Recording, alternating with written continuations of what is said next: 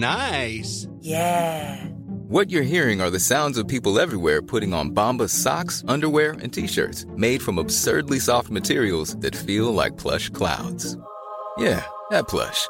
And the best part? For every item you purchase, Bombas donates another to someone facing homelessness. Bombas, big comfort for everyone. Go to bombas.com/ACAST and use code ACAST for 20% off your first purchase. That's bombas.com/ACAST, code ACAST.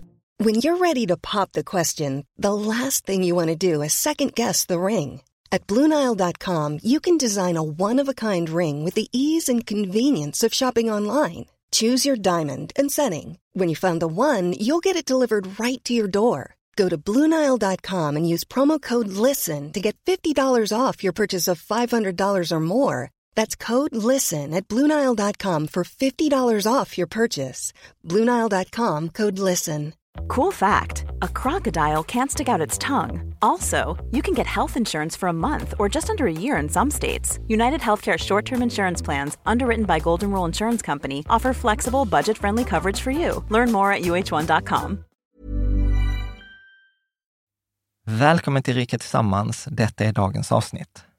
Ett smörgåsbord med tips, råd och förslag för en sund och riktigt välmående privatekonomi. Ja, men idag får du guldkornen från vår ekonomiska resa, från 300 poddavsnitt, tusentals diskussioner i forumet och communityns bästa tips. Alltså detta är sådant som jag själv kan önska att vi hade vetat när vi började vår resa. Det hade sparat pengar, vi hade förmodligen tjänat mer pengar, vi hade undvikit många misstag. Så att man kan se detta som en genväg till en liksom bra privatekonomi som du får av många som har provat. Och detta kommer vara ganska brett så att du kan komma tillbaka och lyssna på detta. Du plockar de tipsen som sticker ut för dig och som du gillar helt enkelt. Alla kan göra sin privatekonomi lite bättre.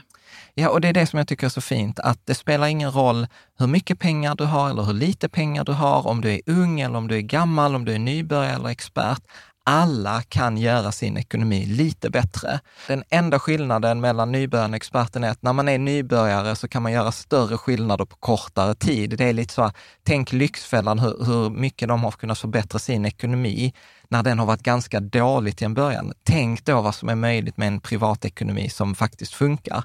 Så ingen kan göra allt, men alla kan göra något. Varmt välkommen till Rika Tillsammans-podden som handlar om allt som är roligt med privatekonomi och livet. Varje vecka delar vi med oss av vår livsresa, våra erfarenheter, framgångar och misstag så att du ska kunna göra din ekonomi, ditt sparande och ditt liv lite rikare. Vi som driver denna podden heter Caroline och Jan Bollmesson. Välkommen till avsnitt 324 och extra välkommen till dig som lyssnar på oss för första gången.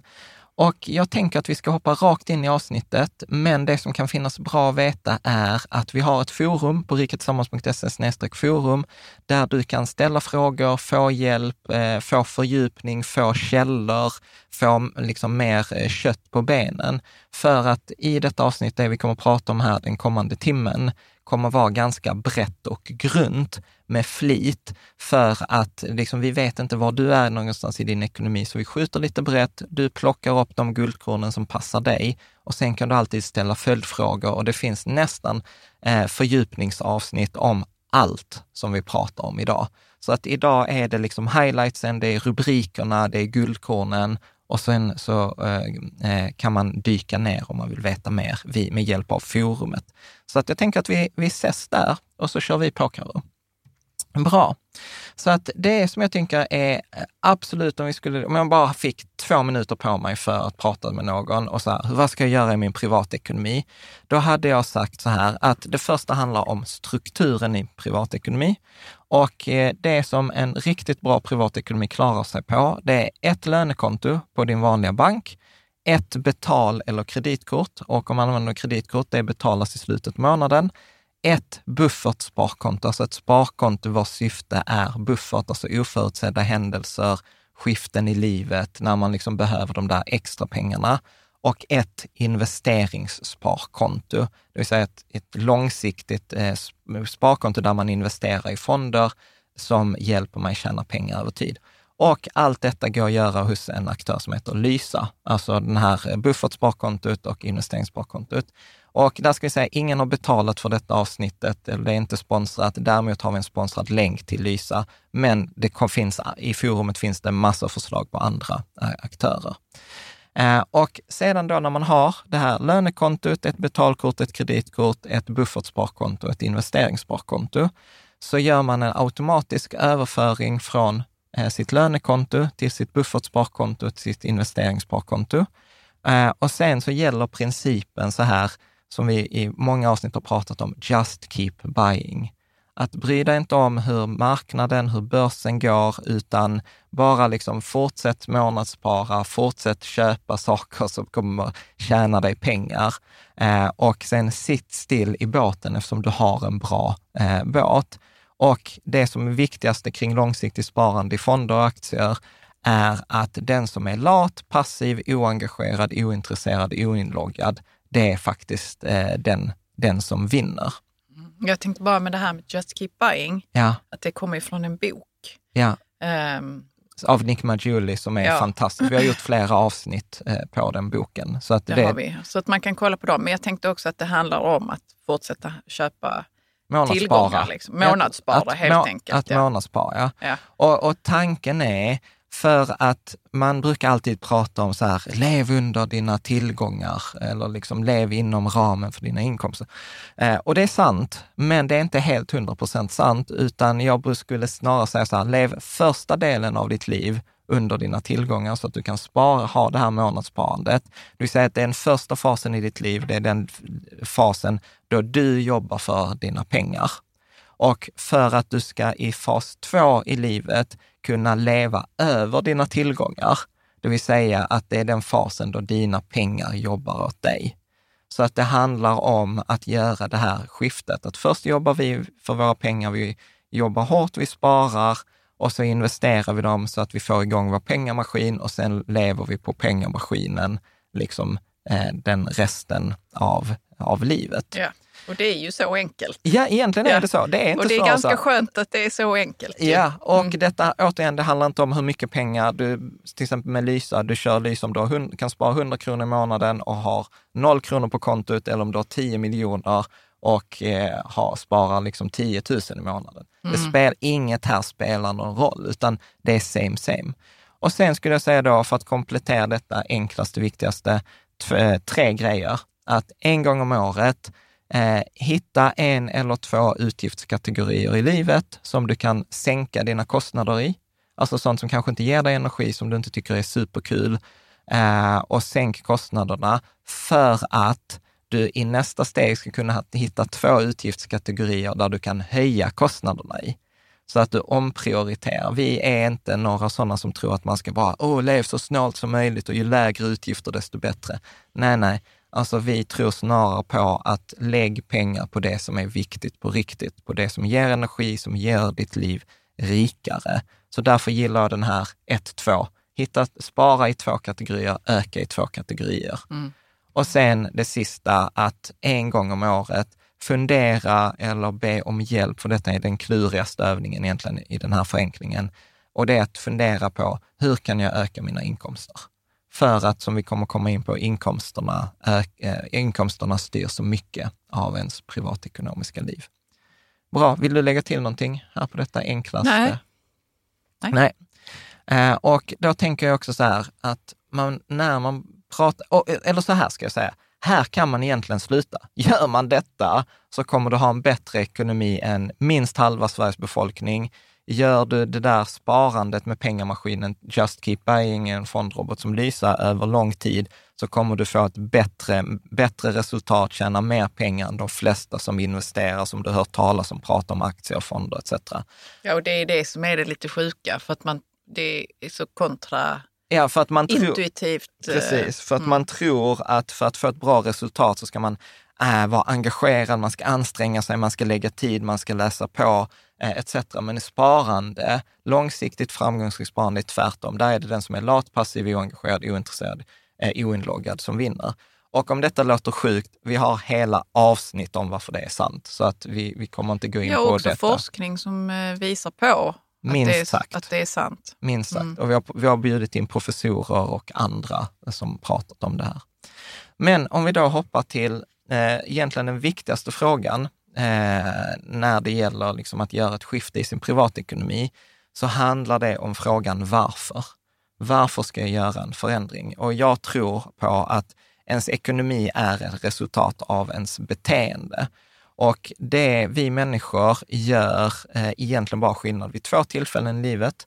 Och det är när vi är liksom trötta på att ha det. Så jag är trött på att alltid oroa mig. Jag är trött på att pengarna tar slut i slutet av månaden. Jag är trött på att inte kunna flytta. Jag är trött på att inte kunna ha råd. Nu får det fan vara nog. Då gör vi ofta en energi. Och detta är i alla områden, inte bara pengar. Så är det ju en relation också, etc. Och på samma sätt, den andra gången vi gör en förändring i vårt liv eller vår ekonomi är när vi blir så inspirerade att jag liksom såhär, det hade varit så kul. Tänk om jag fick kunde vara ledig med barnen, och tänk om jag fick segla jorden runt, eller jag fick göra en jorden runtresa, eller tänk om jag kunde bli ekonomiskt fri, det som man pratar om ibland med FIRE. Det här med financial independent, retire early. Alltså att jag har något som inspirerar mig så mycket. Jag brukar ibland säga det som att när man åker på den där charterresan och flyget går 6 på morgonen. Man ska vara på flygplatsen klockan 4, man sätter klockan på 3 och man vaknar 3:30 av sig självt. För att man vet... Händer det dig? Nej, eller jo, det har hänt. Men det hade aldrig hänt en arbetsdag. Nej, liksom. Nej. Så att, och problemet är när vi inte vet, om vi inte har det här hotet och vi inte har det här inspirerande, så gör vi ofta ingen skillnad, ingen förändring i vår privatekonomi. Så att frågan är att ställa sig så här: varför ska man lyssna på oss här i en timme? Varför ska man gå in i forumet? Varför ska jag spara pengar, dra in på någonting kanske, för att få mer pengar i framtiden? Och det här svaret är helt och hållet individuellt. Men om jag skulle plocka en varför, vad svaret är varför för oss och för många andra, så är det ofta en kombination av att jag vill ha en ekonomisk trygghet. Det vill säga att jag vill kunna sova gott om natten. Jag vill inte behöva oroa mig. Jag vill veta att jag klarar en oförutsedd händelse. Jag behöver inte oroa mig om det blir varsel, för jag vet att jag kommer klara omställningen till ett nytt jobb. Jag behöver inte oroa mig om jag blir sjuk, eller om jag behöver ta hand om mina föräldrar eller mina barn. Så att den ekonomiska tryggheten, att inte ha kniven mot strupen. Sen är ofta många sitter med ett dåligt samvete, så här, jag borde ta bättre hand om mina pengar, eller liksom att det finns någon sån här, ja men jag vill. Ett dåligt samvete kanske också, men det som jag tänker på när vi träffades för 20 år sedan, det var ju att, det var ju inte det att du var så trygghetssökande. Nej. Det var du kanske också, men du tyckte också om att göra roliga saker med dina pengar. Ja, men exakt. Att de var liksom ett verktyg, och jag hade inte stött på så många som var så på det viset. Så det var kul liksom. Ja, men exakt. Och grejen är att vi i grunden tycker att pengar är roligt.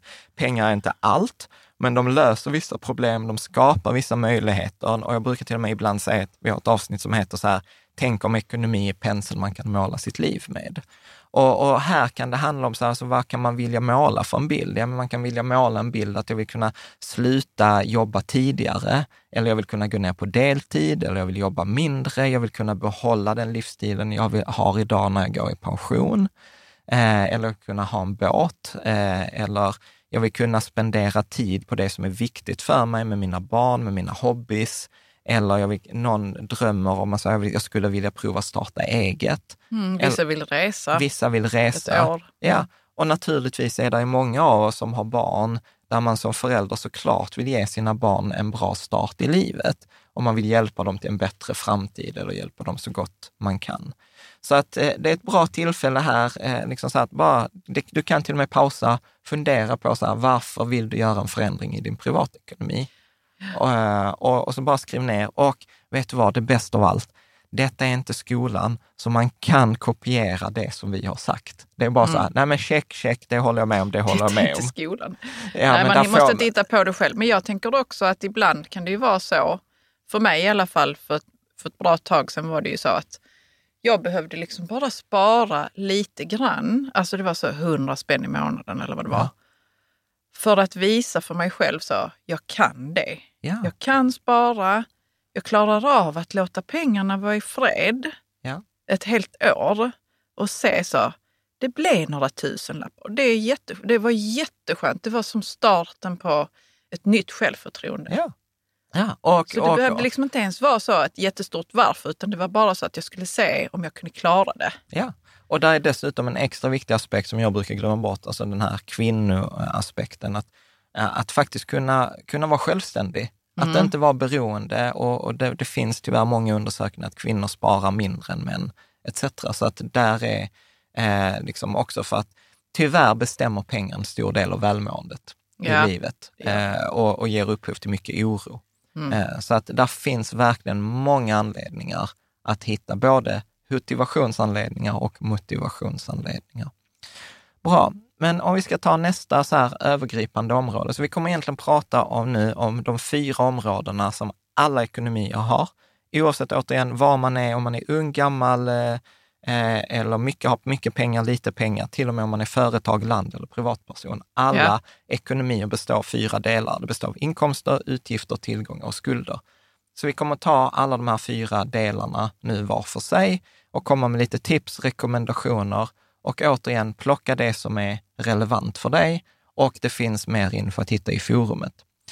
Så om vi tittar på inkomstsidan, då skulle jag säga så här, ett av de viktigaste grejerna är så här, hitta ett jobb som du gillar, som ger en bra lön och betalar en tjänstepension, för att din lön bestämmer dina möjligheter i livet. Det bestämmer hur mycket du behöver jobba, det bestämmer hur mycket du kan vara hemma med barnen, det bestämmer hur mycket din pension kommer att bli, hur mycket du kan spara, vilken ersättning du får om du blir sjuk, vilken ersättning du får om du får barn. Det bestämmer stor del av livskvaliteten, välmående etc. Så lönen, vår inkomst, är liksom, jag skulle nästan säga att det är liksom den viktigaste delen, för att det är där alla ekonomier börjar. Ja, absolut. Men sen kan det ju vara så att man har ett jobb som man halvtrivs med eller man gillar inte det. Men det är ändå man en inkomst så är det bra. Ja, absolut. Ja. Och jag säger inte här, byt jobb.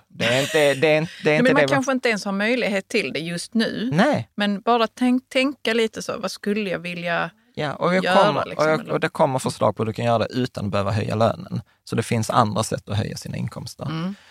Men jag tycker att ett av liksom så här, en ambition som man bör ha genom livet, det är att försöka höja din inkomst. Det är inte lätt, men det gör jättestor skillnad, inte minst i att det som många liksom missar är att värdet med pengar är att om du har kontroll över dina pengar så kommer du få kontroll över din tid. Och tiden, påstår jag faktiskt, är det mest värdefulla vi har. Sen också att man förtjänar det. Man förtjänar att höja sin lön under sin livstid. Ja. Så är det. Exakt. Så vad finns det då för tips eller förslag eller råd? Vad är det folk har gjort för att höja sin inkomst? Och om vi först tittar då på arbetslivet, och så det jag gör i karriären, och sen tittar vi separat, vad kan jag göra vid sidan av mitt jobb?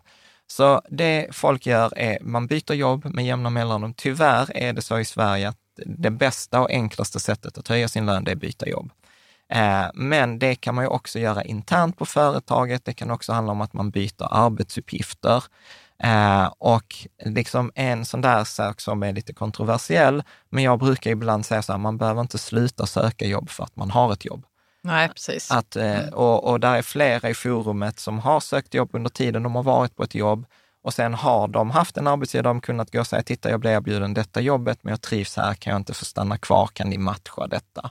Matcha lönen. Och för en klok arbetsgivare så är det ofta mycket, mycket billigare än att bli av med en person som kan massor av saker, inleda en helt ny rekryteringsprocess och liksom ta risk på en ny person. Återigen, funkar inte i alla branscher eller alla jobb, men det är vad folk har, några har gjort. Annat, försöka löneförhandla. Också vissa yrken, jättestora möjligheter att löneförhandla, andra är inte så mycket.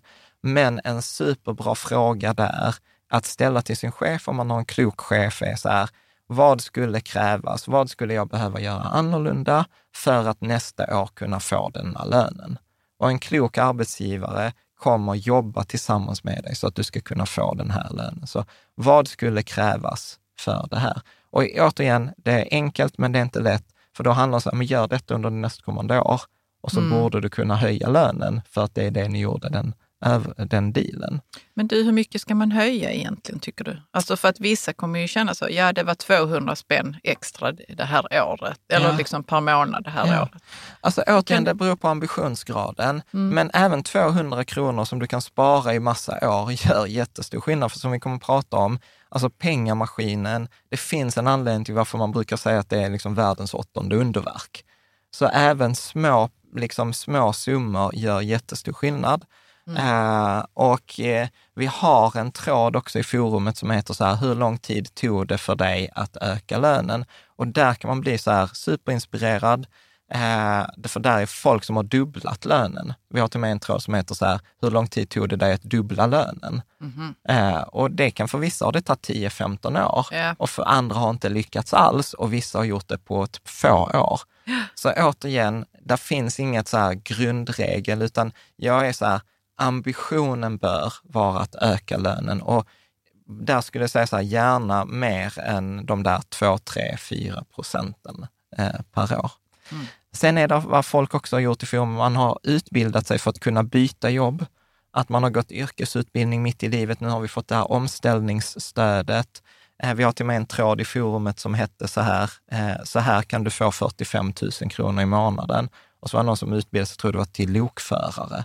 Jaha. Eller till tågförare. Ja, jag har inte sett det, men det var ju kul ju. Ja, och där finns liksom folk som har gått utbildningar till programmerare etc. Så att det kan vara ett sätt, det är inte till för alla, men det är det som... Men olika företag har ju också utbildningar ibland beroende på, alltså om man vill bli manager eller något annat sånt där. Så man kan jobba sig upp, det beror ju helt på vad man jobbar. Precis, och man kan alltid gå på liksom, högskola, man kan gå internutbildningar. Det finns jättemycket utbildningar på nätet. Där finns tänker du då på? Nej, men både sakfrågor om man vill lära sig någonting specifikt, men där finns hela universitetsutbildningar på nätet gratis. Så att återigen, allt beror på ens ambition. Och för någon är det så här, nej detta är inte för mig. Och det är fine, det finns andra saker. Återigen, det är ett smörgåsbord, det är inte ett facit. Naturligtvis finns det som min mamma, när vi hade det tufft när vi var små, då delade hon ut tidningar på morgonen innan sitt vanliga jobb. Och så kan man göra i perioder. Man kan göra sprintar där man jobbar extra, man jobbar övertid, man tar nattpass till exempel, eller helgpass eller liknande. Jag tycker det är fint det du säger om sprintar, för då kan man också känna så att jag gör detta nu, den här begränsade tiden, och sen så tar den slut och då har man kanske en respit liksom, på något vis. Jag vet mina föräldrar, vi hade det inte så mycket fett när vi var små. Det var sättet för dem till exempel att vi kunde åka på semester. Liksom. Mm. Och sen finns det naturligtvis, man har hobbies där man till exempel säljer olika saker. Vi har ju Melva i forumet som säljer praliner liksom, som en liten grej vid sidan. Hon har sålt frön och vi har andra, min bror från tid till annan har spelat poker för att göra en liten extra inkomst. Jag vet också de som säljer, inte prylar på Tradera, utan, men just frön och växtsticklingar och allt möjligt, sånt som är liksom regenererbart där hemma. Ja, men sånt det som tycker jag är fint. Ja, men sånt som är hobbies. Och sen om vi tar så här, hur kan man tjäna lite extra pengar vid sidan av? Så här, man kan hyra ut, du är grym på att hyra ut grejer via Hygglo. Ja, det är... Ja. Sommarhalvåret vill folk ha lite saker från vårt förråd. Ja. Och det blev faktiskt en bra inkomst. Ja. Alltså vid sidan av lite grann, några hundralappar i månaden, vissa perioder. Ja, men eller hur? Mm. Och man kan hyra ut sin bil, man kan hyra ut sommarstuga, man kan hyra ut det mesta. Och en av de bästa sätten, om jag skulle säga till någon som kommer till mig så här, du vet, vi behöver lösa en tuff ekonomisk situation. Så det jag skulle titta på först där är, förutom då sälja grejer, så privatuthyrning. Hyra ut en del av bostaden, eller liksom till och med så här, finns det någon investering man kan göra för att kunna ha privatuthyrning? För att privatuthyrning är ett av de bästa och enklaste sätten att tjäna mer pengar i Sverige. Det finns jätteförmånlig skattelagstiftning kring det där. Och det är på nivån att jag ibland skulle säga så här, att det är nästan viktigt eller bättre att du gör privatuthyrning än att du sätter igång en pengamaskin, för att du kommer tjäna mer pengar på det, och sen kan du använda överskottet från privatuthyrningen till pengamaskinen. Så mycket är det. Det vet jag att det finns folk som gör i forumet också. Naturligtvis Airbnb etc. och sånt funkar också. Och att sälja saker, du var inne på det, sälja saker på Tradera, Blocket, Sellpy, Loppis etc. Jag tror Blocket hade gjort någon undersökning att den genomsnittliga svensken har ett värde av 20 000 kronor i sitt förråd. Som dessutom inte alltid används. Nej, exakt. Det kan man ha på sin vind eller sitt förråd. Ja. Ja, ja. Mm. Och tricket där är att prova. Prova. Alltså... Exakt, jag tänkte säga det. Att det kan vara så att det tar tag att komma igång. Det gjorde det med Hygglo för oss. Det kom inte igång till att börja med. Men man ska liksom aldrig ge upp. Ja. Jag lägger ut mer och mer grejer som jag kommer liksom... Jag hade inte kommit ihåg att vi hade sovsäckar och sånt. Nej, ja. Då la jag ut dem när jag kom på det. Liksom. Ja. Man ska aldrig ge upp för det kan liksom... Man vet vad det är så tar det fart. Och det sista då, överkurssättet att tjäna pengar är det som vi kommer att prata om, pengamaskinen eller kapitalinkomster. Det kommer vi prata om strax när vi kommer in på tillgångar. Och sen att liksom starta en liten sidoverksamhet är också överkurs och det har vi också en hel del avsnitt kring. Och återigen, alltså jag vill verkligen betona detta. Så här, små förändringar ger stora resultat. Alltså det är värt med den där extra 100-lappen, 1000-lappen eller liknande. Och många av de här sakerna, när jag pratar om sidoverksamhet, då är det inte så här, shit, du måste ha nästa Spotify-idé. Nej, oftast har vi andra avsnitt där det handlar om att ställa sig frågan så här, vad tycker jag är roligt? Vad går lätt för mig? Vad gör jag ändå när jag liksom får bara ha tid över? Och kan jag tjäna lite extra pengar på det? Det är det som ofta hobbyverksamhet handlar om. Där. Men det är överkurs. Snyggt. Bra. Känns det förståeligt? Mm. Då tittar vi på nästa del i ekonomin, på utgifterna. Och jag ska vara helt ärlig. Vill man göra snabbast förändring i sin privatekonomi så är det oftast sänka kostnaderna som ger mest effekt. Men om vi tittar på lite överkursavsnitt så kan man säga så här. Det finns ingen gräns för hur mycket pengar man kan tjäna. Alltså det finns ingen gräns för hur mycket liksom, inkomster du kan ha. Däremot har alla en gräns som inte är noll för hur mycket man kan spara. Vi behöver alla mat, vi behöver någonstans att bo, vi behöver kläder, vi behöver ta oss till jobbet, vi behöver massa grejer. Så att jag brukar hellre liksom, prata om som vi gjort nu. Fundera på att öka inkomsterna även om det är svårare. Men det ger mer resultat över tid. Och där vill jag säga så här. Vi är inte de som är bäst på att leva snålt eller vara, liksom, dra ner på kostnaderna för att vi har alltid varit, liksom, alltid fokuserat, försökt leva som vi lär så vi fokuserar på att öka inkomsterna så vi har ganska höga utgiftsnivåer. Så att där finns många i forumet, där finns trådar som heter så här, vad har du gjort för din ekonomi idag? Vad är de bästa spartipsen? Och där finns, jag vet, där finns folk på Instagram som är så här, vi lagar mat för 10. Sorry, vi är inte dem. Vi har matkostnader över 10 000 i månaden på 4 pers. Liksom. Så att, bra. Men om jag skulle säga någonting kring kostnader så skulle jag också säga då att fokusera på de 2 viktigaste kostnadsdrivarna eller de 2 största kostnadsdrivarna i livet. Och det är boende och bil, eller boende och transport helt enkelt. Kan man få rätt på de 2, då har man liksom vunnit en stor del av spelet. För att vi har ju skrattat åt det i andra avsnitt, att det är sällan slaget står på ICA. Det är sällan min ekonomi kommer förändras av att jag köper de vanliga bananerna istället för ekobananerna. Det, ja. Inte, du ska bara, det finns typ inte vanliga bananer nu för tiden. Besprutade bananer. Nej, men vilket, alltså man kan ta vilken, ja. Vad som helst liksom, ja. På ICA. Så. Ja, men exakt. Men om vi tittar då på boende. Så de korta, breda, grunda tipsen kring boende. Det låter så här. Sikta på att ha en 10-årig horisont i ditt boende så att du klarar. Så här, funderar ni på barn? Ja, men se till att det finns ett barnrum. Kommer vi klara liksom de grejerna i livet som vi tror kommer hända de 10 kommande åren? Så att man kan bo kvar där. För det som händer i Sverige i en bostadsbubbla eller om hur boende faller i värde är att man blir inlåst i boendet. Och då är det lika bra att du blir inlåst i ett boende som funkar. I Sverige så har inte banken möjligheten. Så länge du betalar din ränta så kan inte din bank ta boendet. Och det är viktigt att veta. Så att se till att försöka ha 10-årig sparhorisont. Och där finns också, vi hade ett avsnitt med mäklare där ofta tipset var, har du möjligheten utan att sätta det ekonomiskt i skiten, ta det lite större, ta det lite bättre boendet. Det brukar löna sig. Och sen så vill jag också säga så här, hyresrätt, underskattat lyxboende i Sverige. Mm. Du tar ingen finansiell risk, du kan liksom byta med 3 månaders varsel. Problemet med hyresrätt i Sverige är att det är typ omöjligt att få tag på. Men om jag tror att det är inte osannolikt vi kommer hamna i en hyresrätt innan. Liksom ja, men jag har precis ställt mig, för ett tag sedan ställde jag mig i kö för att veta så, hur svårt det är egentligen att få en hyresrätt. Och det går liksom. Ja, det går. Man kan få, men det är, liksom, det är inte alltid det passar det som man får erbjudande om. Så att man får väl stå i kö ett tag. Liksom. Precis, men planerar man bara bo på kort sikt, hyresrätt eller hyr. Det är inte fel att bo. Vi har till och med en så här tråd i forumet också som heter så här, sociala normer, är det okej för en 47-åring att bo i ett hyrt boende? Ja. Och vi bodde ju 12 år i en hyresrätt. Yes. Ja, men exakt.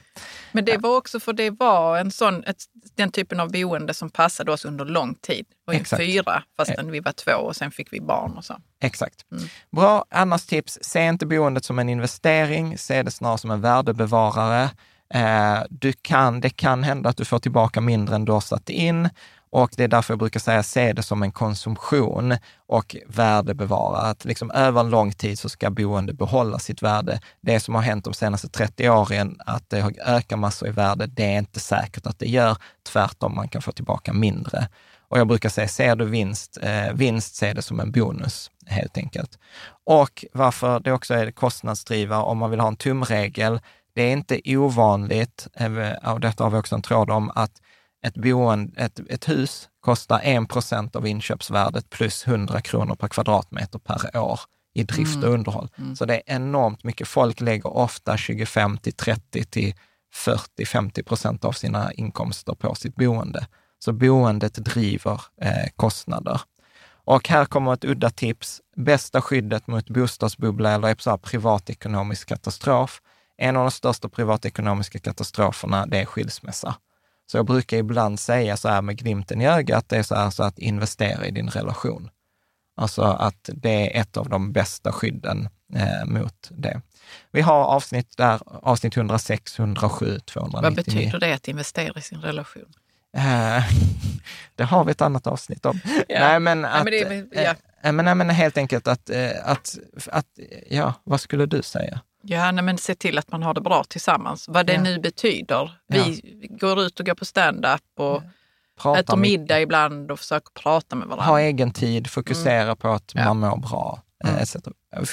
Vi har till och med ett avsnitt med vår parterapeut sen många år tillbaka. Bra, om vi ska titta på bil, här har vi också haft mycket diskussioner kring bil, men räknar man in allting, alltså allt vad en bil kostar, det som kallas för TCO, Total Cost of Ownership, så är även en billig bil kostar ofta 4 000 kronor i månaden. Och det är inget konstigt att en bil kan kosta 10-12 000 kronor i månaden.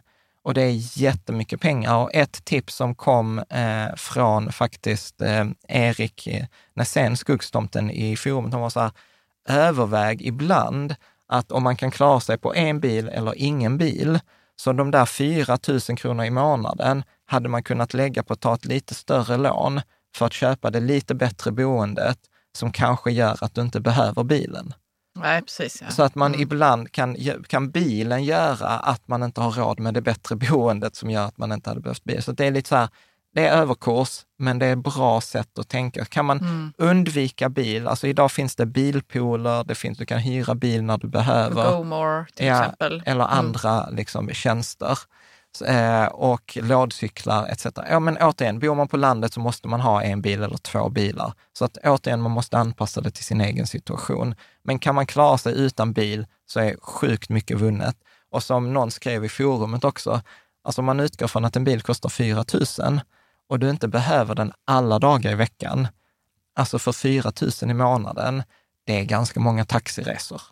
Ja, du säger det ibland och jag blir lika chockad varje gång jag tänker så, ja det är sant alltså. Så att du vet så här, om man säger så här, nej men jag har inte bil, då sparar jag 4 000 kronor i månaden på det. Ja, skitbra, men då kan jag sätta en taxibudget på 1500 kronor utan att behöva liksom tycka att det är dåligt, utan tvärtom, du har fortfarande sparat 2 500. Mm. Mm. Så att det gäller liksom lite tänka annorlunda. Be om hjälp, för att räkna på bil är bland det klurigaste man kan göra. Det är så många parametrar. Ja, det handlar om vilken bil, vilken ålder, vilken drivmedel, vad kommer liksom vara bäst just i din situation. Så där finns hjälp att få i forumet. Vi har gjort flera avsnitt på temat också, 286 och 268. Mm. Bra. Om vi ska ta det sista då här kring utgifter, så handlar det så här, som vi brukar säga ibland, spendera extravagant på det som är viktigt, men var lika brutal snål i det som inte är viktigt för dig. Det vill säga detta återigen, öka utgifterna i vissa områden, sänk dem i andra. Och naturligtvis så länge det är ansvarigt. Och när du ibland kommer till den här perioden där det känns så här, oj, nu har det gått mycket pengar. Ta fram kontoutdragen, gör en sammanställning av vart pengarna går. Och detta kan du göra papper och penna, du kan göra det i en app på telefonen, du kan göra det i Excel, du kan göra det i liksom avancerade verktyg. Men det kluriga är väl att om man känner så att det alltid är en speciell månad. Precis, om den där oförutsedda utgiften kommer bara förflytta sig. Ja. Nej, men vi hade en sån nu som så var så här, shit, oj, vad mycket pengar det har gått. Och sen var det så här, nej men jag insåg så här, vår dotter som spelar basket och varit på turnering, det har gått 5 000 spänn på det bara på några veckor. Och språkresa etc. Och här kan det också vara så här, lek med tanken att ditt kontoutdrag visar dina prioriteringar. Och där kan det också vara så här att titta på sitt kontoutdrag och så säga så här, om du visar det för någon annan, hade du varit stolt över det? Helt enkelt. Eller är det, men vad menar du där med stolt? Alltså reflektera det tillbaka på vad jag prioriterar i mitt liv. Ja, men till exempel om jag tycker att det är viktigt för exempel med träna, då bör man ju kunna se träningsrelaterade kostnader i kontoutdraget. Eller om jag säger att jag är generös, eller jag vill vara generös, syns det i mitt kontoutdrag att jag är generös? Eller om det är viktigt att hänga med barnen för mig, syns det i mitt kontoutdrag? Så att kontoutdraget på något sätt speglar det som är viktigt för mig. Så återigen, jag är inte den som är så här, så låga utgifter som möjligt. Nej, jag skulle säga så kloka utgifter som möjligt. Och vi pratar om det här med aktiva och passiva utgifter i andra avsnitt. Bra, sen klassiskt så här, använder du kreditkort, betala hela räkningen i slutet av månaden. När det gäller sådana här vanlig fråga, ska jag ta rörligt eller bundet? Alltså ett klassiskt tips från forumet är så här, rörligt är oftast billigast, men det kommer med stora svängningar. Till exempel förra året med elpriserna, då var det jättestora svängningar under 2022. Så att misstaget, om du ska binda, det är inget misstag med binda, om du ska binda så kan det vara väldigt klokt, men misstaget många gör då är att man binder på för kort tidsperiod. Ja, vad är för kort tidsperiod? 1-2 år är för kort. Så 4 år? 5 år, kanske till och med 10 år. Mm. Och var okej i så fall med att jag kanske kommer att betala mer, men jag kan sova lugnt om natten, jag vet vad jag kommer att betala, jag har råd att betala detta och det är det jag gör. Och många lärde sig detta tyvärr under 2023 när man hade bundit räntan, men den gick ut efter 1 år och man hade önskat att man band på lång tid. Så mitt forumets tips brukar vara så här, ha rörligt, men om du ska binda, bind på lång tid. Ja. Bra. Och sen har vi pratat om så här, fokusera på de stora kostnaderna. Det är oftast inte så här hallonasken på ICA där slaget står. En gång om året till exempel se över prenumerationer, jämför bolåneräntan och den typen. Så att fokusera, jag brukar säga så, försök fokusera på liksom 3000 kronors frågan, inte 30 kronors frågan. Bra. Och här också, om pengarna inte räcker till så finns det jättemycket hjälp att få. Framförallt så har varje kommun sådana kommunbudget- och skuldrådgivare. Så man kan gå till det kostnadsfritt. Och jag vet att det kan många gånger vara förknippat med skam, att man borde veta bättre, men skit i det, det är inte sant. Man kan ha otur i livet, man kan ha tuffa perioder. Det finns hjälp att få, du är inte ensam. Du är varken först och du kommer inte vara sist. Nej, jag tycker det är väldigt ansvarigt. Ja. Om man känner så att jag behöver göra det. Det är ansvarigt i sin ekonomi att göra det då. Ja, bra. Och sen finns det sista 2 tipsen. Så här, det finns handla till exempel på second hand. Du är ju grym på det. Men det är också för att jag vill inte betala fullpris för saker. Ja. Alltså det är något nedärvt genom vår familj. Ja, men och så är det lätt för dig. Det är sån dopaminkick att köpa någonting som är bra fast till mycket, mycket, mycket lägre pris. Exakt, exakt. Så du får en kick av det också. Jag får en kick av det, ja. Mm. Och sen en klassiska är såna här, ja men ta en paus på 48 timmar om du ser någonting som du vill köpa. Precis. Oftast vill man inte ha det sen. Nej. Så att det är ett sånt tips. Ett annat sånt tips är så här, en ut för att en ska komma in. Ja, en pryl. Ut för en pryl in. Ja. Men vad är det för någonting? Är inte det sån minimalism?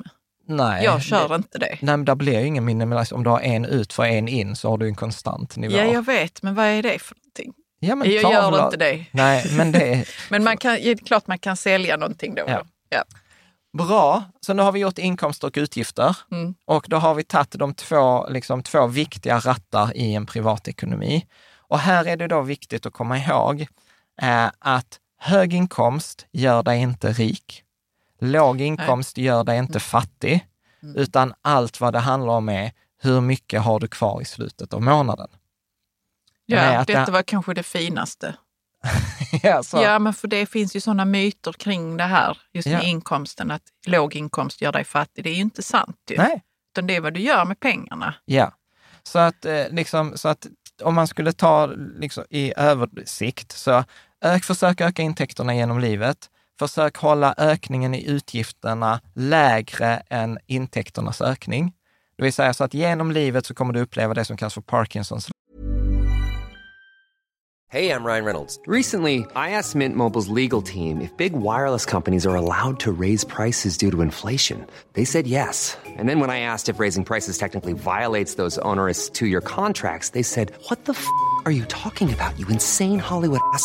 So to recap, we're cutting the price of Mint Unlimited from $30 a month to just $15 a month. Give it a try at mintmobile.com/switch. $45 up front for 3 months plus taxes and fees. Promoting for new customers for limited time. Unlimited more than 40 gigabytes per month. Slows full terms at mintmobile.com.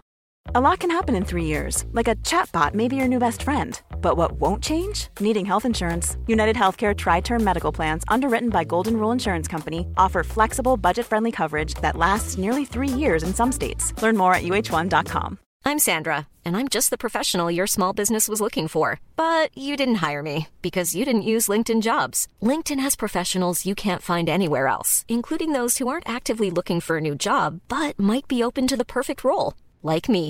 In a given month, over 70% of LinkedIn users don't visit other leading job sites. So if you're not looking on LinkedIn, you'll miss out on great candidates, like Sandra. Start hiring professionals like a professional. Post your free job on linkedin.com/spoken today. Att dina utgifter tenderar att växa i exakt samma takt som dina inkomster. Men försök se till att när inkomsterna ökar, låt inte utgifterna öka lika snabbt. Så att du hela tiden har det här gapet, i alla fall i första fasen i ditt liv. Så att du kan ha pengar över som du kan då investera den här mellanskillnaden. Och om du då sparar och investerar den här mellanskillnaden, då kommer det komma ett tillfälle i livet då dina pengar kommer att jobba lika hårt för dig som du har jobbat för dina pengar. Så tricket är så här, första delen av livet då jobbar vi för våra pengar, andra delen av livet då jobbar våra pengar för oss. Och det fina är det som du berättar för våra kusinbarn är ju så här att då kommer du en gång kunna till exempel leva på avkastning eller använda avkastningen från ditt kapital för att handla saker istället för att använda kapitalet. Och då kommer man liksom, istället för att göra en Thailandsresa nu, jag tänker om det är så här, nej men då väntar jag kanske 10 år eller 15 år för att sen kunna göra en Thailandsresa varje år, etc. Men jag tänkte på en sak, det här med om man har levt med låg inkomst och lite snålt ett tag, så kan det finnas ett sånt mentalt sug efter att äntligen få köpa saker när man då väl får upp sin inkomstnivå. Ja. Och det, man kan ju liksom man får ju unna sig någonting tycker jag, för att inte känna liksom att det är fan inte värt att spara pengar. Nej. Lite grann får man unna sig och sen så får man ändå se till så att nivån inte höjs för mycket liksom på Exakt. Utgiftssidan. Exakt. Så att man är lite snäll mot sig själv också Absolut. I resan. Absolut. Alltså det finns alltid så här för hur mycket ska man spara? Och jag brukar säga det minst dåliga rådet är 10% av sin lön. Mm. Och varför jag säger det minst dåliga är för att tittar man på forskning så är det vissa perioder i livet då man inte ska spara. Oftast i början av livet. Och sen finns det vissa perioder då man ska spara jättemycket. Så 10% blir någonstans snittet. Men absolut. Och det är därför jag pratar hela tiden om försök öka inkomsterna. När har du inte råd att spara idag, använd det som kallas save more tomorrow. Alltså att när du får en löneökning eller när du får skatteåterbäring, ja men spara den. Spara mer av pengarna som kommer imorgon om du inte har råd att spara idag. Liksom. Och samma sak kring sparan. Vissa är jätteduktiga på att spara. Vi har något som vi kallar, ett avsnitt som vi kallar för sparfällan. Avsnitt 314. För det handlar om att spara, men spara lagom. Där finns liksom ingen poäng med att vara rikast på kyrkogården. Eller mest pengar på kyrkogården. Och tricket här är naturligtvis då, lev första delen av ditt liv under din inkomst och dina tillgångar för att kunna leva andra delen av ditt liv över dina tillgångar. Och komplettera din inkomst med då pengarna från din pengamaskin. Och där när vi kommer in på sparandet så påstår jag att där är egentligen alltså första prioriteten att spara till, och det som jag påstår alla måste spara till är buffert. Det är prioritet 1. Det handlar om att sova gott om natten, kunna klara ekonomiska och oförutsedda händelser, kunna klara omställningar i livet, liksom shit happens. Man ska kunna slippa ta dåliga beslut för att man inte har pengar här och nu. Man ska slippa ta till exempel dyra, korta lån för att någonting har hänt. Man ska kunna utnyttja möjligheter när de kommer. Så bufferten har många syften. Och också där då kommer ofta frågan, hur mycket ska man ha i buffert? Beror på livssituation. En student i en hyreslägenhet behöver långt mycket lägre buffert än en som vi. Liksom familj med 2 barn i ett stort hus med en gammal värmepump. Så att man brukar väl säga någonstans mellan 1 och 6 månaders utgifter. Och precis som vi sa i början av avsnittet, gärna ha pengarna på en annan bank eller på ett annat ställe. Vi gillar Lysa där det finns sparkonto med insättningsgaranti där du kan ha buffertkontot. Och här också bara en parentes, om det var någon i forumet som skrev så här: Jan, betona att ha pengar på ett sparkonto lång sikt är en garanterad förlust. Alltså det handlar om, vi har det här med inflation, att pengar urholkas i värde. Så att de enda pengarna som är okej att långsiktigt stå på ett sparkonto, det är buffert. Men långsiktigt sparande, till exempel till barn, ska inte vara på sparkonto. Nej, men långsiktigt menar du då över mer än 3 år. Ja. Mer än 3 år. Bra. Så att ska inte pengarna användas på mer än 3 år, då bör man placera dem på en fondrobot. Och där. Bra, och sen så naturligtvis, det är många sparar till uppskjuten konsumtion, inget konstigt, alltså en resa, bröllop, kontantinsats. Ja, det är ett annat sparande. Ja. Så att det är vid sidan av bufferten.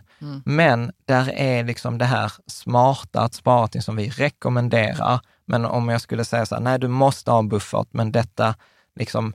Så här, du behöver inte bo i en bostadsrätt eller ett hus. Du kan bo i en hyresrätt. Men de flesta vill bo i ett hus eller i en bostadsrätt. Därför behöver man spara även till kontantinsats. Och en pengamaskin. Och jag gillar ju det här att man ska spara till en pengamaskin. För att det kommer ge dig den här skiftet. Att du någon gång kommer kunna leva på pengamaskin. Eller låta pengamaskin komplettera din pension. Eller komplettera så att du kan gå ner i arbetstid. Så pengamaskinen är det som skapar valfriheten, det är det som skapar möjligheter, det är det som löser problem, det är det som gör att vi kan köpa tid, och det är det som många upplever, att pengamaskinen gör livet rikare. Ja. Helt enkelt. Och pengamaskinen, vad är det då? Jo, men det är det som vi brukar ofta kalla för ränta på ränta. Men jag brukar säga så att pengar, man kan tänka på pengar som att de är ens små arbetare. Och att de är mycket bättre på att jobba och tjäna pengar än vad vi själva är. För att de kan jobba 24 timmar om dygnet, 7 dagar i veckan, 365 dagar om året. Och väl använda så kan de även jobba i generationer. Att pengar som vi har sparat ihop kan vi ge till våra barn. Och är de kloka och investerar dem så kan våra pengar jobba för dem också. Just det, är lite så, ju fler de är desto bättre jobbar de. Dessutom, ja och det är fler, exakt. Och för att få en lite känsla kring det här så har vi en tumregel i forumet som låter så här. Sparar du 120 kronor i månaden i 12 år så kan du förvänta dig sen 120 kronor i månaden resten av livet. Som du får ut. Ja, så 120 kronor i månadssparande i 12 år ger dig sen ut 120 kronor i månaden resten av livet. Mm. Och det fina är, detta gäller oavsett belopp. Så sparar du 1000 kronor i månaden i 12 år så kommer du sen kunna få ut 1000 kronor i månaden resten av livet. Det låter ju lite som magi om man nu inte är bekant med ränta på ränta och... Alltså, absolut, men det är inte magi. Detta är ren matte. Mm. Och vi har avsnitt om ränta på ränta, hur detta liksom funkar. Mm.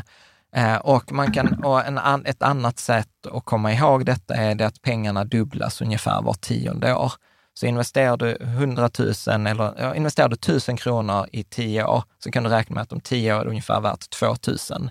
Om ytterligare 10 år då är det värt 4 000. Om ytterligare 10 år då är det värt 8 000, 16 000 och så vidare. Och summan spelar ingen roll. Det är det som är så himla fint. Att, alltså för principen gäller oavsett summa. Gäller oavsett summa. Mm. Oavsett om det är 2 500, 100 000, 1 miljon eller vad det nu än må vara. Och där finns en massa så här coola effekter kring ränta på ränta. Att till exempel så här... Om man sparar 1000 kronor i 8 år mellan att man är 22 och 30. Så en 22-åring börjar spara 1000 kronor i månaden, sparar fram till sin 30-årsdag, slutar spara. Och sen har du en 30-åring, en annan 30-åring som kommer säga, shit det där var skitsmart, fan jag har inte sparat någonting. Så jag är 30 nu. Så jag är 30 nu och sen sparar jag 1000 kronor i månaden fram tills jag är 60. Vem kommer ha mest pengar när de är 60? Jo, det kommer vara 22-åringen som sparade 1000 kronor i månaden i 8 år kommer ha mer pengar än den som sparade 1000 kronor i månaden i 30 år. Ja. Vilket är så här helt mindblowing. Så att poängen här är så här, börja idag. Naturligtvis, ja, det bästa vore om du hade gjort detta för 20 år sedan. Näst bästa tillfället att börja spara är idag. Och detta är så coolt för att jag tycker så här, alla kan göra detta. Men problemet är så här, om alla kan göra detta, varför gör inte alla detta? Och detta är en sån fråga som en av världens rikaste män, Warren Buffett, fick. Och hans svar, och journalisten frågade honom så här, men om alla kan göra detta, varför gör inte alla det? Och hans svar var så här, för att alla vill inte bli rika långsamt. Nej. Och det är det som är liksom det svåra här. Det handlar om att ha tålamodet att göra det. Och hur gör man detta rent konkret, den här liksom magin? Ja, vi har varit inne på det i första 5 minuter.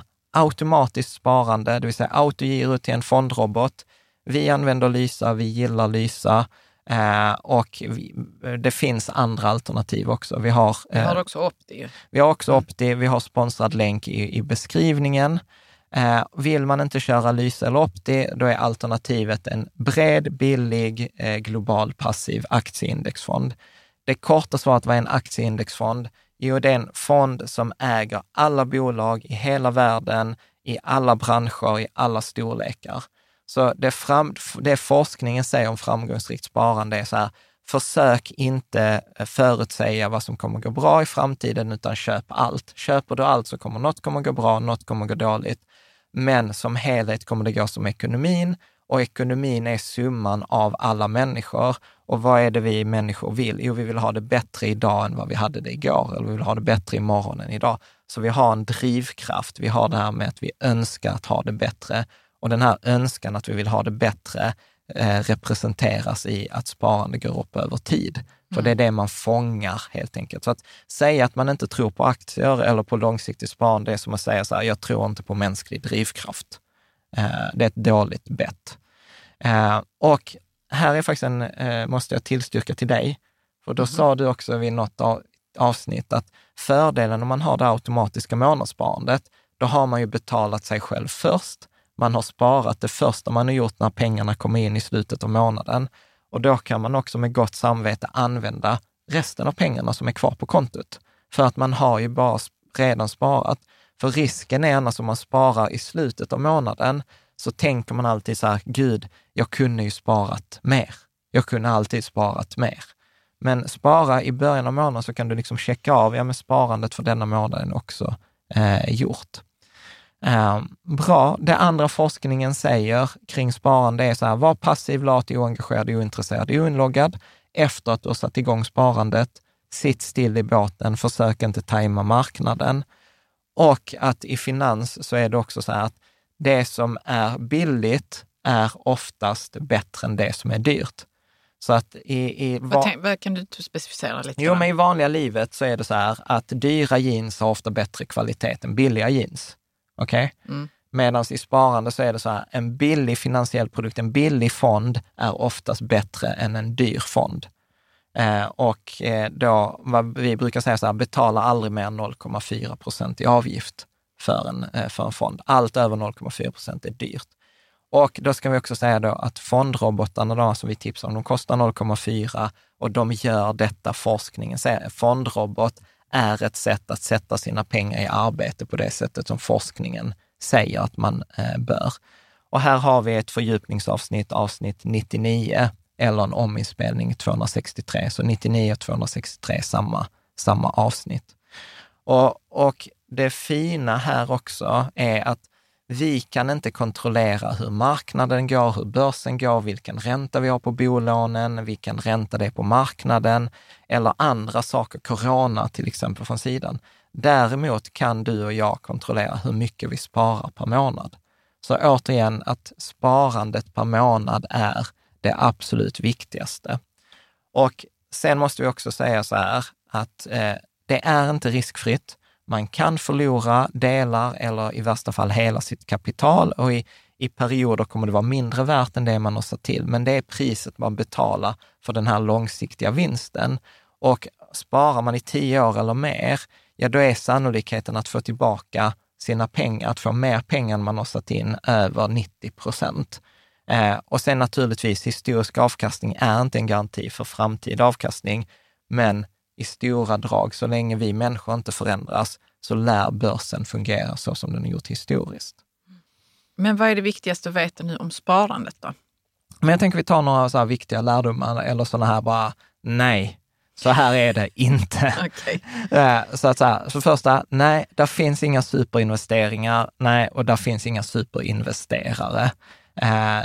Det går inte att bli rik snabbt på investeringar utan att ha en jättestor tur, utan det går att bli rik men det går långsamt. Naturligtvis finns det enskilda investeringar som kan gå jättebra på kort tid, men å andra sidan så här, du kan gå på kasino och sätta pengar på roulette och tjäna jättemycket pengar en gång, men det är inte en bra långsiktig strategi. Det finns inget som är riskfritt. Det finns ingen som kan förutsäga framtiden, som kan liksom säga att så här, detta kommer gå bättre än något annat. De flesta analytiker vet inte bättre än andra. Och det finns massor av studier som gått igenom så här, analyser, nyhetsbrev, verktyg. Och det visar sig att de flesta är till och med sämre än att singla slant. Och vi har ett helt avsnitt som heter så här, singla hellre slant än att lyssna på proffsen. Och det är liksom ingen rolig läsning. Mm. Och också kom ihåg, det är inte medias eller finansbranschen eller bankens uppgift att göra dig rik. Tvärtom är deras uppgift bokstavligen att ta pengar ur din ficka och flytta dem till sin egen ficka. Alla de här bankerna, finansmedia, tidningar etc. Det är företag. Alla företag i Sverige måste vara vinstdrivande. Och det betyder att deras prioritet är att tjäna pengar till sina ägare snarare än att tjäna pengar till dig. Om du blir rik på köpet så är det en bonus eller ett olycksfall i deras arbete. Liksom. Och nej, det finns inget som är bättre långsiktigt än en indexfond eller en fondrobot.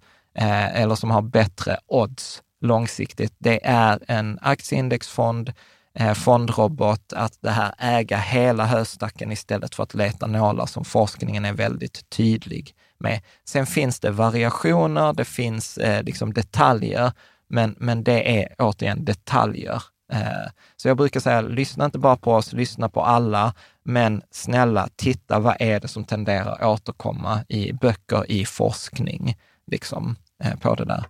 Det finns också att investera, det är att köpa sig en biljett till vad vi kallar för Oggerns tempel. Så man kommer alltid ångra sig, man kan ångra att man köpte för tidigt, för sent, för lite, för mycket, i fel period etc.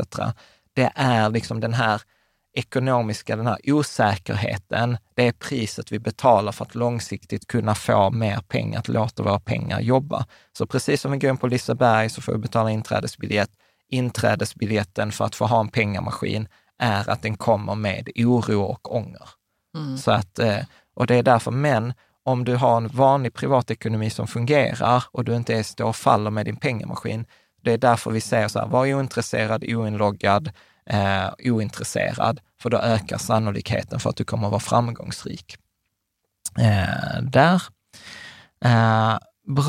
2 vanliga frågor som brukar dyka upp här i sparandet eller i denna fasen. Om jag har en stor summa pengar, hur ska jag göra? Ska jag investera den på en gång? Ska jag sprida ut det över tid?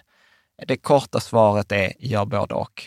Vill du veta mer så har vi 1,5 timme där vi går igenom de 2 olika alternativen. Korta svaret är, gör både och.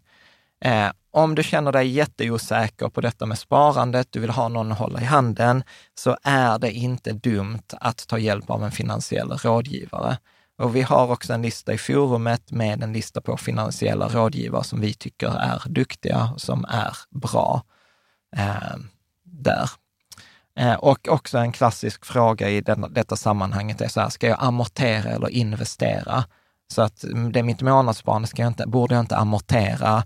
Eller jag har en stor summa pengar, ska jag amortera eller ska jag investera? Korta svaret, gör både och. Och vi har ett avsnitt 322 där vi återigen pratar 1,5 timme om bara just den här frågan. Så att det finns alltid liksom fördjupning att få, det finns många nyanser, men det korta, tillräckligt bra svaret är så här, gör både och. Ett specialfall av sparandet, så tänkte jag att vi skulle göra ett nedslag i pension. Ja. Det viktigaste att veta kring pension är att det är ett automatiskt sparande som du har redan idag. 18,5% av din lön sätter din arbetsgivare av i pension, och du får faktiskt även pension på bidrag och andra typer av inkomster. Hur vet man att det är så? Ja, men det är lag. Ja. Så är det. Alla jobb har det så? Ja. Om du jobbar hela livet hos en arbetsgivare med tjänstepension eller kollektivavtal, så behöver du egentligen inte spara till pensionen separat. Särskilt inte om du har din pengamaskin vid sidan. Så att detta är så här, många i Sverige oroar sig för sin pension, och jag påstår man oroar sig i onödan. Vi har avsnitt med Pensionsmyndigheten, vi har avsnitt om pension, du kan liksom titta på det där, men snälla, om det är så att du har ett jobb, du har jobbat större del av ditt liv eller avser jobba en större del av ditt liv, oroa dig inte, det kommer gå bra. Du kan räkna med att du kommer få ungefär 60-70% av din slutlön i pension. Och då får folk så här, men Jan, sa du inte så här 60-70%, sa du precis inte att jag inte behöver oroa mig? Så 70% är sänkning med 30%. Mm. Ja. För att förmodligen om du är som snittsvensken, då är du 42 år gammal. När man är 42 år gammal, då står man på piken av sina utgifter. Man har barn, man har räntebetalningar, man har oamorterat hus bland annat etc. Det har gjorts undersökningar, en pensionär, hur stor del av kostnaderna har man som pensionär versus när man är tidigare i livet, när man till exempel har barn. Och då visar en amerikansk undersökning att man har ungefär 70% av sina utgifter som man hade som typ mitt i livet som pensionär. Så att det är ganska väl uttänkt det här. Och har du din pengamaskin vid sidan, det är lugnt. Och skulle det inte vara lugnt, så finns det alltid liksom så här jakan man drar från kortleket. Och det som har liksom störst påverkan där, jobba 1 år extra. Mm. Jobbar du 1 år extra, då får dina pengar 1 år extra i den här ränta på räntamaskinen. Och grejen är att Pensionsmyndigheten har visat att jobbar du 1 år extra, då höjer du din pension mellan 6-11%. Jobbar du 3 år extra efter pension, då höjer du din lön med nästan, kan höja upp emot 20-25%. Yeah. Så att till och med Pensionsmyndigheten säger så här, och har man liksom ett tufft tidigt i livet, alltså du kan inte spara massor pengar, så är det så här, för guds skull spara inte då till pensionen, utan det är då bättre att liksom jobba ett år extra. För det krävs väldigt mycket extra sparande för att täcka upp de här 60, alltså det här jobba ett år extra. Mm. Men sen, som sagt, alla kanske inte kan, alla inte orkar, etc. Men jag vill bara säga att det är inte kört. Alltså Sverige har ett av världens bästa pensionssystem. Mm. För dig som, och sen så här, sista 2 tips. Kollektivavtal, facket är faktiskt bra. Jag har sett någon undersökning också att att vara med i facket eller ett kollektivavtal ger ofta ett värde på mellan 80 till 200 000 utöver lönen över en karriär. Så att det här med tjänstepension, kollektivavtal är superviktigt. Och det är så pass viktigt att är du hos en arbetsgivare där du inte har tjänstepension, byt arbetsgivare. Alltså det är en av de så här, sorry, även om du trivs, det kommer kosta dig så mycket att inte ha den tjänstepensionen. Sen behöver du inte oroa dig. 9 av 10 svenskar har tjänstepension. Så att de flesta arbetsgivare är duktiga. Men gå och prata med din chef, prata med HR eller ring till facket och kolla. Bra, sidotips. Har du hög lön, löneväxling där man kan sätta av en del av lönen till pension. Gör inte det förrän efter du tjänar 50 000 i månaden. Så att det är det korta. Bra, och om vi då ska ta de sista grejerna kring pension, så håll koll på din livsinkomst. Livsinkomsten har jättestor skillnad för din pension. Hur håller man koll på sin livsinkomst? Nej, men det är det jag menar, att eftersom 18,5% upp till 50 000 i månaden sätts av till din pension och sen ytterligare då 4,5 till 5-6% i tjänstepension, så påverkar, är man till exempel, jobbar man deltid under en lång period, ja men det kan ha jättestor påverkan på din pension. Är du arbetslös så har det påverkan på din pension. Så att livsinkomsten är jätteviktig, och då är vi tillbaka där vi började, så här, inkomsten spelar roll. Ja, och det kan ju vara så att man är okej med sin deltidsinkomst, så att men bara så man vet att det också påverkar pensionen. Ja, men exakt. Och där kan man, om man till exempel, den ena jobbar heltid, den andra deltid, kompensera inom familjen. För man kan flytta pensionsrätter, man kan ha ett extra sparande. Det finns massor av grejer. Och framförallt extra viktigt för kvinnor, tyvärr. Där. Bra. Andra tips som kom till forumet var så här, Jan, säg till dem att logga in på sin valcentral. Det kan man få hjälp av Pensionsmyndigheten eller på sitt jobb. Och undvik traditionell försäkring fram till, eller så här tradliv fram tills du är 55, utan välj en fondlösning. Och entrélösningarna är oftast hyfsat okej, men målet är precis som innan, passiv, billig, global indexfond. Köp allt, köp hela höstacken. Och sen så skulle jag säga så här, ytterligare 2 pensionstips. Och återigen, tänk på, du ska inte göra allt, du kan alltid pausa, det finns en checklista som du får med avsnittet, men så här, på Pensionsmyndigheten, du kan gå till pensionsmyndigheten.se och där kan du göra 2 grejer, snabbkollen som är en sån här guide man kan klicka sig igenom, och sen kolla att du har AP7 Såfa i din premiepension. Det är 2 sådana superenkla tips som gör jättestor skillnad. Bra. Man kan också säga så här, är du 55 plus så har vi ett par avsnitt om pension, och där kan man väl egentligen säga så här, hur man tar ut sina pensionspengar spelar roll.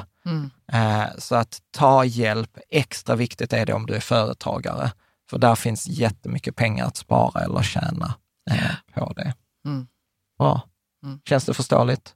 Ja. Vad tänker du? Jag tänker att man sitter här och antecknar. Ja, men man kan, och man är, liksom, känner så här, okej, jag har inte riktigt koll på det här med pensionen eller ränta på ränta. Så är det ju en bra idé liksom, att anteckna det som man tycker så sticker ut. Ja, precis. Bra, nu är det inte så mycket kvar. Utan vi ska säga någonting om sparande till barn och någonting kort om skulder, helt enkelt.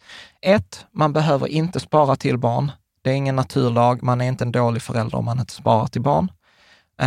Och prioritet är spara till dig själv först innan du sparar till barnen.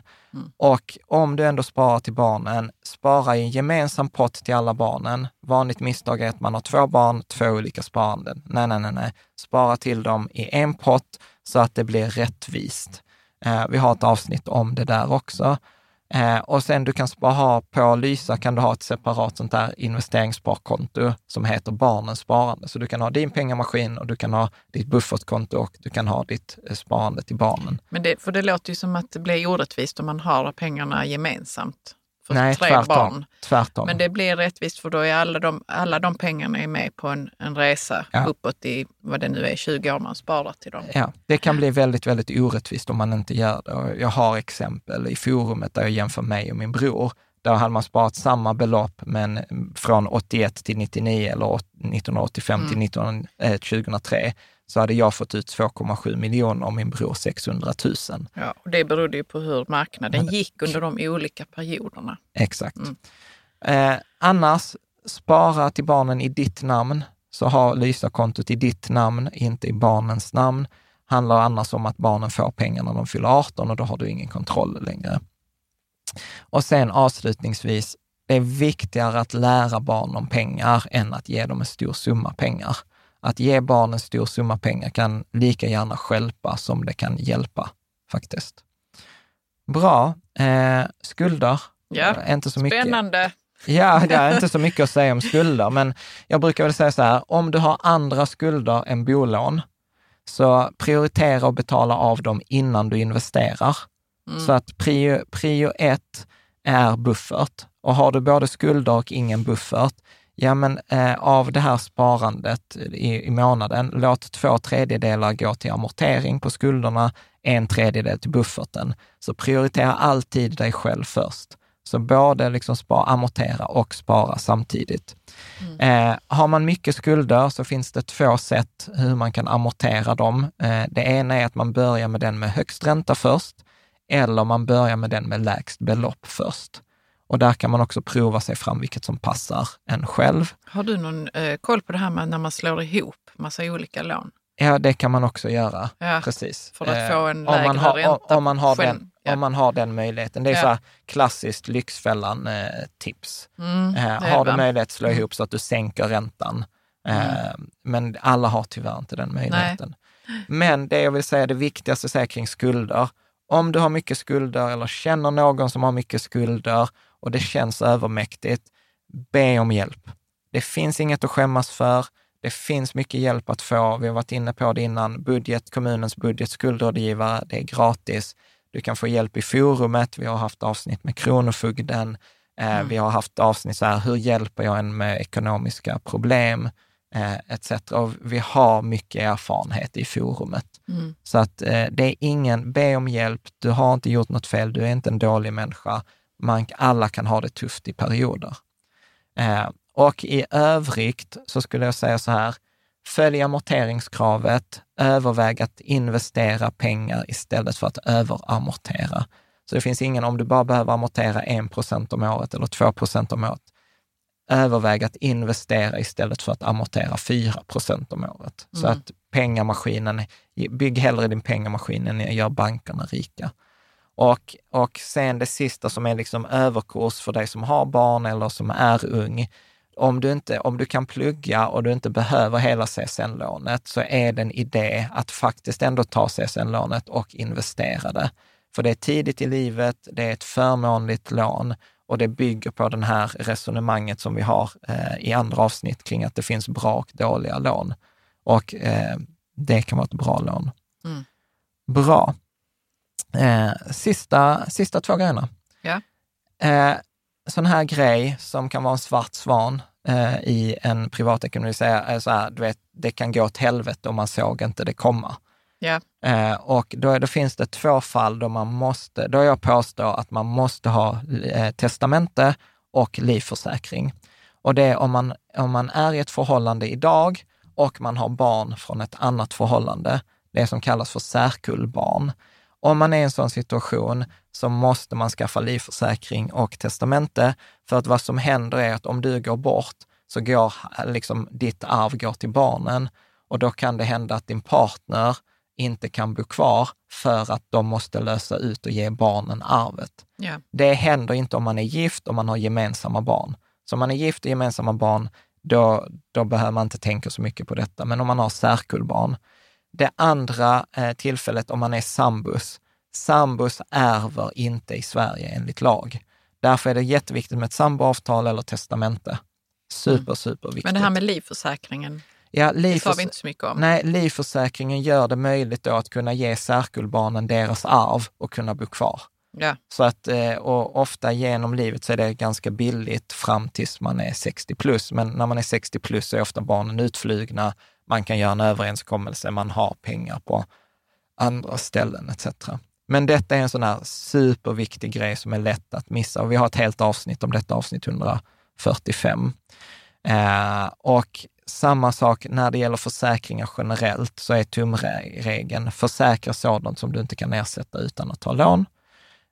Och prioritera alltid hemförsäkring och trafikförsäkring. De måste du ha. Har du bil måste du ha en trafikförsäkring.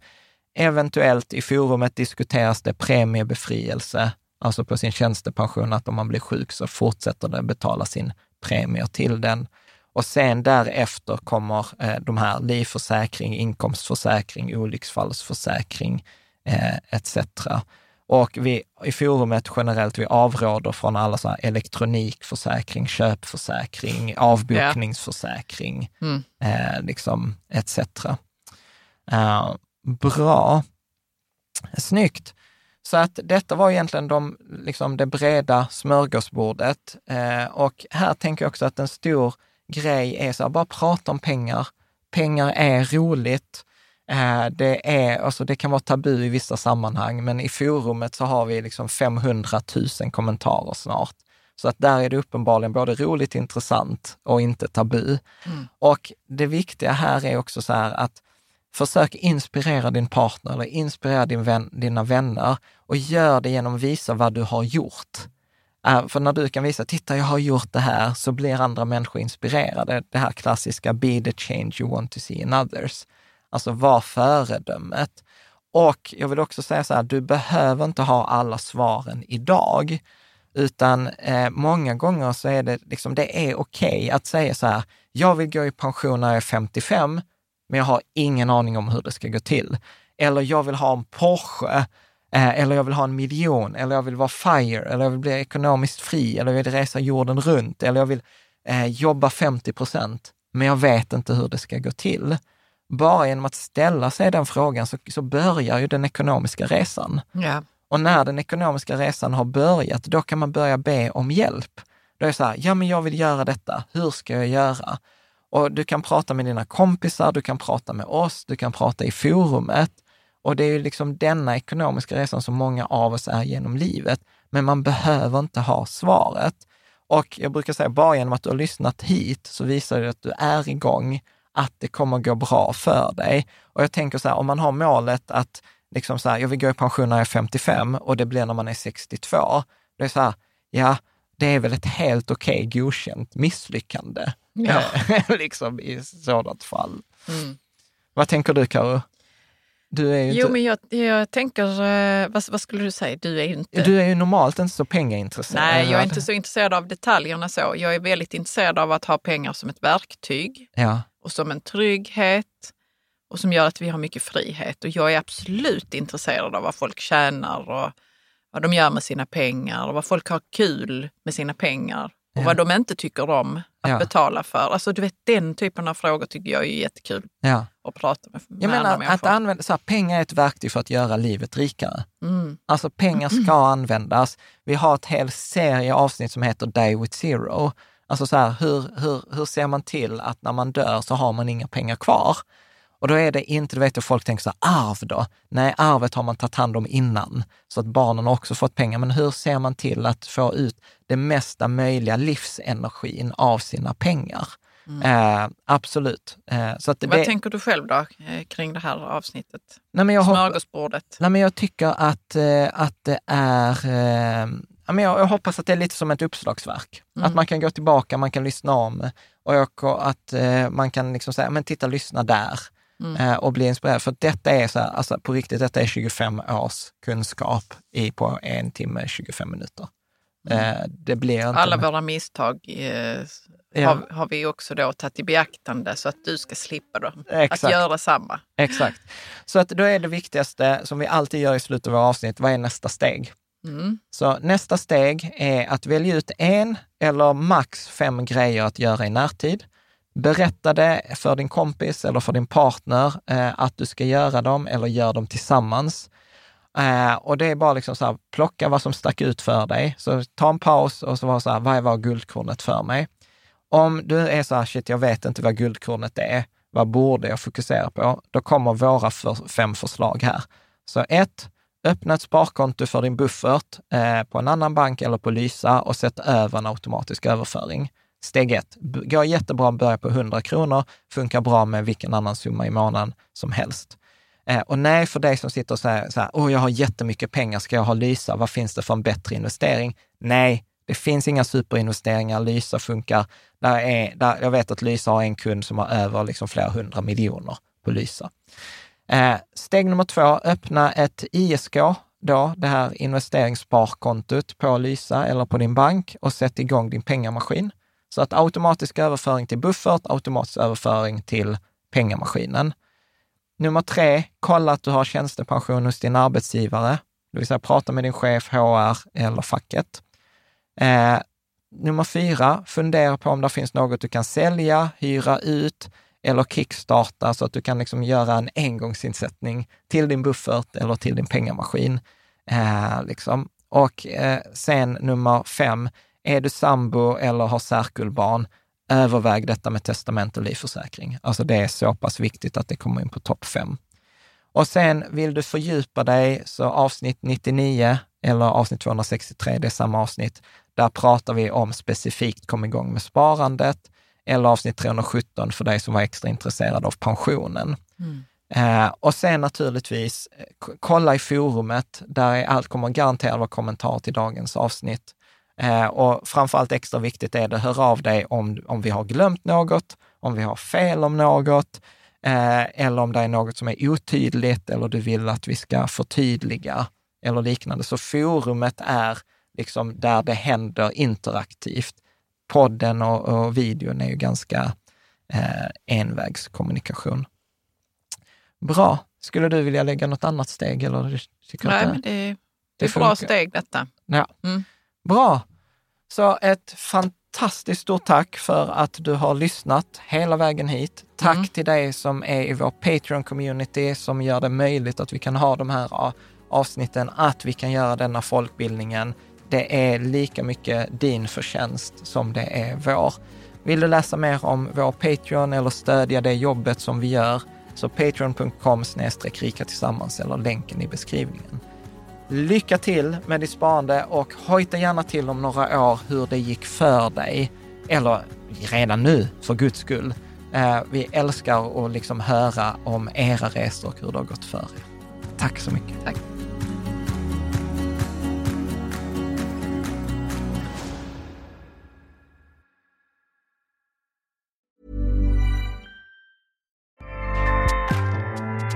Acast powers the world's best podcasts. Here's a show that we recommend. The Real Housewives is a guilty pleasure for most. But if you're looking to not feel guilty about that pleasure, tune in to Everything Iconic with me, Danny Pellegrino, where I break down all the messy moments and behind-the-scenes antics of Bravo's popular franchise. And on Everything Iconic, I also interview celebrity guests like Kelly Ripa, Keke Palmer, Drew Barrymore, Cameron Diaz, and more about their guilty pleasures, their past work, and so much more. So if you're pop culture obsessed and find yourself watching way too much reality TV like me, tune in to Everything Iconic with Danny Pellegrino, wherever you listen to podcasts. Acast helps creators launch, grow, and monetize their podcasts everywhere. Acast.com